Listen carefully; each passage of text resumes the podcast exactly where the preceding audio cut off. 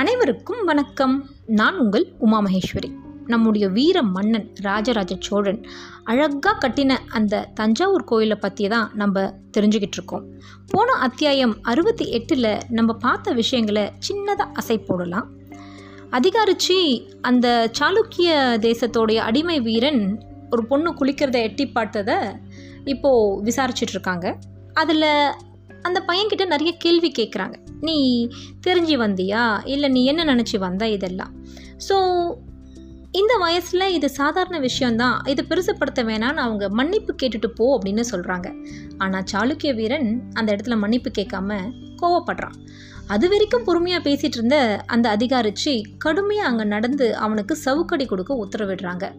சவுக்கடி கொடுத்தது மட்டும் இல்லை இம்மீடியட்டாக அவனுக்கு ட்ரீட்மெண்ட்டும் பார்க்குறாங்க இதெல்லாம் தூரமாக இருந்து குணசீலன் பார்த்துட்டு இருக்கான் எதுக்கு சவுக்கடி கொடுத்தாங்க? எதுக்கு ட்ரீட்மெண்ட் பண்ணாங்க? எதுவுமே ஒன்றும் புரியல. அப்போது குணசீலன் அவங்கக்கிட்ட அவங்கக்கிட்ட பேசும் பொழுது மறுபடியும் இவன் இது மாதிரி செய்ய மாட்டானா? அப்போ செஞ்சால் என்ன பண்ணுவீங்க?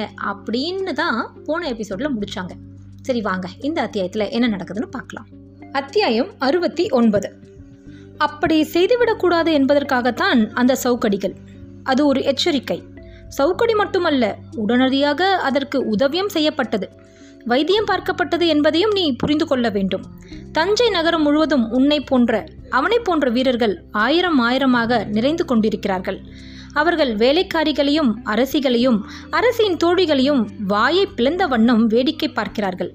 கண்களில் காமம் ததும்ப ஏதேனும் பேசுகிறார்கள்.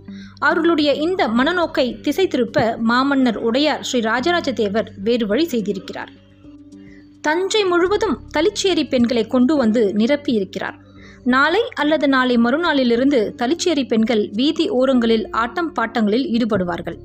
போராலும் போரில் கைது செய்யப்பட்டதாலும் அடிமையாக அழைத்து வரப்பட்டதாலும் மன அவஸ்தைக்கு உள்ளான அந்த வீரர்களுக்கு இந்த ஆட்டமும் பாட்டமும் சுகம் தரும். அமைதி ஏற்படுத்தும். உனக்கு அம்மாதிரியான பெண்களை பார்க்க வேண்டும் என்று ஆசை வரவில்லை? அதிகாரிச்சி கேட்டாள். இல்லை. ஏன்? நான் உங்களுக்கு அருகே உங்களை பார்த்தபடி இருக்க விரும்புகின்றேன். சட்டென்று அந்த அதிகாரிச்சியின் முகத்தில் மாறுதல் ஏற்பட்டது. ஏன்? என்ன எதற்காக பார்க்க வேண்டும் என்று நினைக்கிறாய்? எனக்கு அழகான பெண்ணை விட திறமையான பெண் மீது காதல் ஏற்படும். நீங்கள் பேசியதும் உத்தரவிட்டதும் தீர்ப்பு சொன்னதும் எனக்கு வியப்பை கொடுக்கின்றன. கெட்டிகார பெண்களைத்தான் என்னால் நேசிக்க முடிகிறது என்றான் அவன். அந்த அதிகாரிச்சி வாய்விட்டு சிரித்தாள். என்ன? என்னை நேசிக்கிறாயா? அது போன்று ஒரு உணர்வு. ஒரு வியப்பு கலந்த உணர்வு. உங்களை அதிகம் தெரிந்து கொள்ள வேண்டும் என்கிற ஆசை ஏற்படுகிறது. உங்களோடு பழக வேண்டும். உங்களிடம் பல கேள்விகள் கேட்க வேண்டும் என்று நான் விரும்புகின்றேன் என்றான் குணசீலன். நீங்கள் யாருக்கு பிறந்தீர்கள்? எப்படி வளர்ந்தீர்கள்? ஏன் அதிகாரிச்சியாக மாறினீர்கள்? உங்களுக்கு திருமணம் ஆகிவிட்டதா? உங்கள் கணவர் யார்? உங்களுக்கு எத்தனை குழந்தைகள்? என்று கேட்க கேட்க அதிகாரிச்சி இடி முழக்கம் போல வாய்விட்டு சிரித்தாள். அவனுக்கு அருகே வந்தாள். தோளில் கை வைத்தாள். எனக்கும் உன்னை பிடித்திருக்கிறது. உன்னுடைய ஆவல் உண்மையாக இருக்கிறது. சோழ தேசத்தை தெரிந்து கொண்டுதான் பாண்டிய தேசத்திற்கு போக போகிறேன் என்கிற உன்னுடைய எண்ணம் கவலை நியாயமானது. உன்னுடைய உண்மையான நாட்டுப்பற்றை நான் புரிந்து கொள்கிறேன். நீயும் நானும் தமிழ் பேசுகிறவர்கள். தமிழ் வளர்த்த சங்கம் உடையது மதுரை. தமிழுக்கு உரமிட்டது தஞ்சை. நமக்குள் பேதமோ அடிதடி ரகலையோ தேவையற்றது. பாண்டியர்களுக்கும் சோழர்களுக்கும் நடுவே பல போர்கள் தவிர்க்கப்பட்டிருக்கலாம். பல உயிர்கள் பலியாவதை நிறுத்தியிருக்கலாம். ஏனோ விதி அவ்விதம் செய்யவில்லை.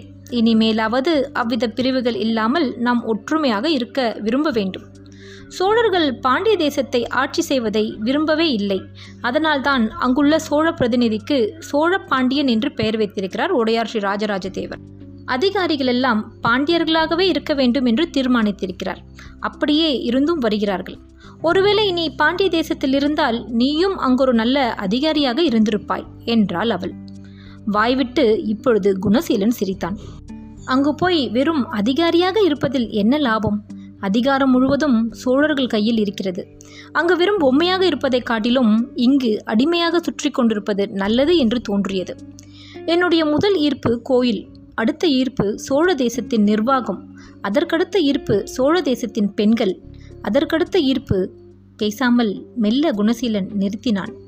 சொல் நான்காவது ஈர்ப்பு என்ன? வல்லவராயர் வந்தியத்தேவர். இவரை சந்திக்க வேண்டுமென்று நான் மிகவும் ஆசைப்பட்டேன். விதி என்னை அவருக்கருகே வந்து சேர்த்துவிட்டது. என்னை பார்த்ததும் வந்தியத்தேவர் நெருங்கி வந்து தலையை தடவினார். எனக்கு மிகவும் சந்தோஷமாக இருந்தது என்றான் குணசீலன். அப்படி என்ன? வந்தியத்தேவரின் மீது காதல்? அதிகாரிச்சி கைகளை கட்டிக்கொண்டு இடது புஜத்தை சுவரில் சாய்த்து கொண்டு சற்று கோணலாக நின்றபடி குணசீலனை பார்த்து கேட்டாள். அந்த ஒயில் அவளின் வடிவமைப்பு குணசீலனுக்கு பிடித்திருந்தது. உடம்பு தாண்டி முகத்தில் ஒரு துருதுருப்பும் கண்களில் ஒரு ஒளி வீச்சும் இருப்பதை குணசீலன் உணர்ந்தான். அவளோடு பேச ஆசைப்பட்டான். வந்தியத்தேவர் நடுநாடு தாண்டி தொண்டை மண்டலத்தின் ஆரம்பத்தில் இருக்கின்ற ஒரு தேசத்தின் தலைவர். திருவல்லம் என்கிற ஊரில் அரச பரம்பரையில் வந்தவர். அவர் இளவரசர் கூட அல்ல. அரசரின் மூன்றாவது மனைவிக்கு மகனாக பிறந்தவர். பிறகு திருவல்லத்தில் எந்த பதவியும் கிடைக்காது என்று தெரிந்து தஞ்சையை நோக்கி தனியாக பயணப்பட்டவர். எலிக்கு தலையாக இருப்பதை விட சிங்கத்திற்கு வாளாக இருக்கலாம் என்று நினைத்து அவர் தஞ்சையை நோக்கி வந்திருக்கக்கூடும். ஒரு அரச குடும்பத்தை சேர்ந்த ஒரு இளைஞனை இந்த தஞ்சை நாடி பிடித்து பார்த்திருக்கும். உலுக்கி என்ன என்று விசாரித்திருக்கும். அவருக்கு உண்மையிலே உரம் உள்ளதா என்று பரீட்சித்தும் பார்த்திருக்கும். அத்தனை பரீட்சையிலும் தேறி எல்லா சோதனைகளையும் தாண்டி சோழர்களின் குலக்கொடியான குந்தவையை கைப்பிடித்தது அவருடைய ஜாதக விசேஷம். புத்தி கூர்மை திறமை. ஆனால் இங்கும் பிரச்சனை இருக்கிறது. சோழ குலக்கொடியை மணந்துவிட்டு சோழர்கள் கொண்டாடுகின்ற குந்தவை தேவிக்கு கணவனாக வந்துவிட்டு அப்படி கணவனாக இருக்கின்ற பொழுதே சோழ தேசத்திற்கு வெறும் அதிகாரியாகவும் இருக்க வேண்டும். இப்பொழுது அவர் அரசர் அல்ல இளவரசர் அல்ல பெருந்தனம் என்று அழைக்கப்படும் ஒரு அதிகாரி படைத்தளபதி உடையார் ஸ்ரீ ராஜராஜருக்கு இணையாகவோ இளவரசர் ராஜேந்திரருக்கு இணையாகவோ அல்லது பிரம்மராயருக்கு அருகில் அமரவோ கூட முடியாதபடி இன்னும் ஒருபடி கீழ் இருக்க வேண்டியவர். அப்படி இருப்பதற்கு சம்மதித்து சோழ தேசத்தில் தன்னை கரைத்து கொண்டு சோழ தேசத்திற்காக தன்னுடைய வாழ்நாளையும் புத்தி கூர்மையையும் உடல் வலிமையும் மனத்துணிவையும் சமர்ப்பணம் செய்திருக்கிறார். ஒரு பெண்ணுக்கு நல்ல கணவனாகவும் வாழ்கிறார் நல்ல அதிகாரியாகவும் இருக்கிறார். எனக்கு தேசத்தை பிரித்து பங்கு போட்டு ஒரு அரியாசனமும் ஒரு பீடமும் தா என்று சொல்லவில்லை. மனம் வந்து உடையார் ஸ்ரீ ராஜராஜ தேவருடைய தலைமையை ஏற்று ராஜேந்திர சோழரின் தலைமையை ஏற்று ஒரு அதிகாரியாக மட்டும் பணிபுரிகிறார் என்றால் அவர் மனம் எத்தனை விசாலமானது? அவருடைய தெளிவு எத்தனை உயர்வானது? அவர் பெருந்தனம் என்று அழைக்கப்படும் ஒரு அதிகாரிதான். ஆனாலும் அவரை போர் வீரர்கள் அரசரை போல பார்க்கிறார்கள். பெரியவர்கள் அவரை வணங்கி துதிக்கிறார்கள். நல்லவர்கள் எல்லாம் கைகட்டி நிற்கிறார்கள். ஊர் மக்கள் அவரை பார்த்தவுடன் மேல் துண்டை வீசி அவர் பெயர் சொல்லி வாழ்த்துகிறார்கள். பெண்கள் குலவையிடுகிறார்கள் குழந்தைகள் அவருக்கு அருகே வந்து வியப்போடு பார்க்கின்றன. அப்படியானால் இதற்கு என்ன அர்த்தம்? அந்த அதிகாரிச்சி முகம் அசைக்காது கேட்டாள். அவர் அதிகாரத்தால் சோழ மக்களின் இடத்தை பிடிக்கவில்லை. அவருக்கு பதவி தேவையில்லை. பண்பால் அன்பால் நல்ல குணத்தால் சோழ மக்களை வந்தியத்தேவர் கட்டி போட்டிருக்கிறார். மன்னரை கண்டு பயப்படும் ஜனங்கள் வந்தியத்தேவரை நெருக்கமாக நின்று பார்க்கின்றன. குந்தவை தேவியரிடமும் வந்தியத்தேவரிடமும் தங்கள் குறைகளை பயமின்றி சொல்லலாம் என்று நினைத்திருக்கிறார்கள். இது மிக சாமர்த்தியமான விஷயம். அதீத புத்திசாலித்தனம். சோழ தேசத்தை ஆட்சி செய்வது உடையார் ஸ்ரீ ராஜராஜ தேவர் அல்ல பிரம்மராயரும் அல்ல. வந்தியத்தேவரும் குந்தவை பிராட்டியாரும் என்பதுதான் என்னுடைய எண்ணம். போக போக இதை நான் தெளிவாக புரிந்து கொள்வேன் என்று நினைக்கிறேன் என்று சொல்லிவிட்டு குணசீலன் அதிகாரிச்சிடம் பேச பின்னாலிருந்து கைத்தட்டும் மெல்லிய சத்தம் கேட்டது. குணசீலன் திரும்பினான். அங்கே குந்தவை தேவியார் நின்று கொண்டிருந்தார். அவருக்கு பின்னால் இடுப்பில் கை வைத்தபடி முகத்தில் புன்னகையோடு வந்தியத்தேவர் குணசீலனை பார்த்து கொண்டிருந்தார். குந்தவை நாச்சியாரின் அந்தரங்க அதிகாரிகள் தான் கைத்தட்டினார்கள் என்பது தெள்ளத் தெளிவாக தெரிந்தது. எஜமானன் இருக்கும் பொழுதே மற்றவர்களை பாராட்டுவது என்பது வேறு எந்த தேசத்திலும் வேறு எந்த ஊழியரும் செய்ய முடியாது. ஆனால் சோழ தேசத்தில் செய்ய முடியும். எஜமானரை பாராட்ட முடியும். ஏன் என்னை பாராட்டவில்லை என்று எஜமானரை கேட்கவும் முடியும்.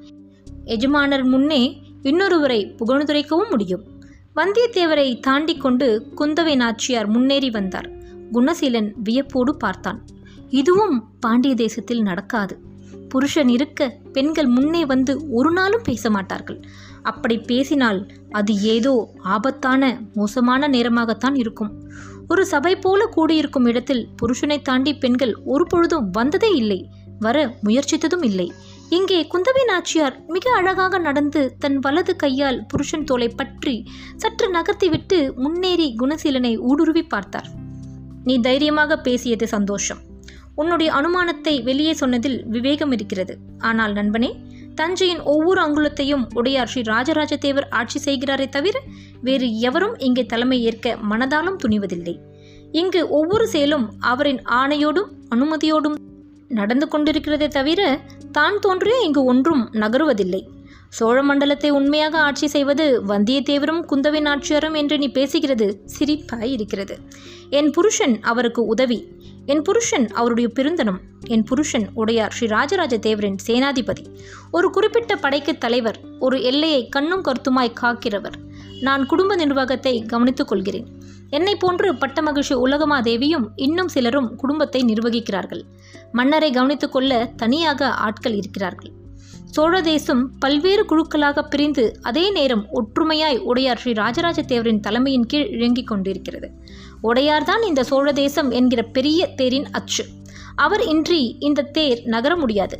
சக்கரமோ ஏற்காலோ கொடிமரமோ தொங்கும் மணிகளோ தான் தான் என்று சொல்லிக்கொள்ள முடியாது. கடவுளின் அருள் என்று குதிரைகள் இழுக்க இந்த சோழ தேசம் வெற்றியை நோக்கி பயணப்பட்டு கொண்டிருக்கிறது. இங்கு பேசியதை வெளியில் சொல்ல வேண்டாம். இப்படி இனிமேல் பேசவும் வேண்டாம். நீ புகழ வேண்டுமென்றால் உடையார் ஸ்ரீ ராஜராஜ தேவரை மட்டுமே புகழ்ந்து பேசினால் போதும். அதுவும் அவசியமில்லை. அமைதியாக நடந்து கொண்டாலே போதும். உன் ஆற்றலை வெளிக்காட்டினாலே போதும். அதிகம் பேசுகிற பொழுது சந்தேகம் வர வாய்ப்பிருக்கிறது என்று முகத்தை கூர்மையாக வைத்துக்கொண்டு சொன்னார். வந்தியத்தேவர் இடைமறித்தார். மனைவியை தாண்டி முன்பக்கம் வந்தார். அவனை ஊடுருவி பார்த்தார். இத்துடன் இந்த அத்தியாயம் அறுபத்தி ஒன்பது முடிவடைகிறது. இந்த அத்தியாயத்தில் குணசீலன் மனசு திறந்து அந்த அதிகாரிச்சுக்கிட்ட பேசிக்கிட்டு இருக்கிறத நம்ம பார்க்க முடியுது. அவனோட பேச்சோட வழியிலேயே பாண்டிய நாட்டில் இன்னும் அவன் என்னென்னலாம் செய்யணும்னு நினைக்கிறான்றதும் தெரியுது. அண்ட் uh, பெண்களுடைய இந்த சுதந்திரம் பற்றி அவனுடைய பிரமிப்பு இன்னும் குறையவே இல்லை. வந்தியத்தேவரை பற்றியும் நம்ம நிறைய தெரிஞ்சுக்க முடியுது. இனி அடுத்த அத்தியாயத்தில் நம்ம இணையலாம். அதுவரை உங்களிடமிருந்து நான் விடைபெறுகிறேன். நன்றி வணக்கம். you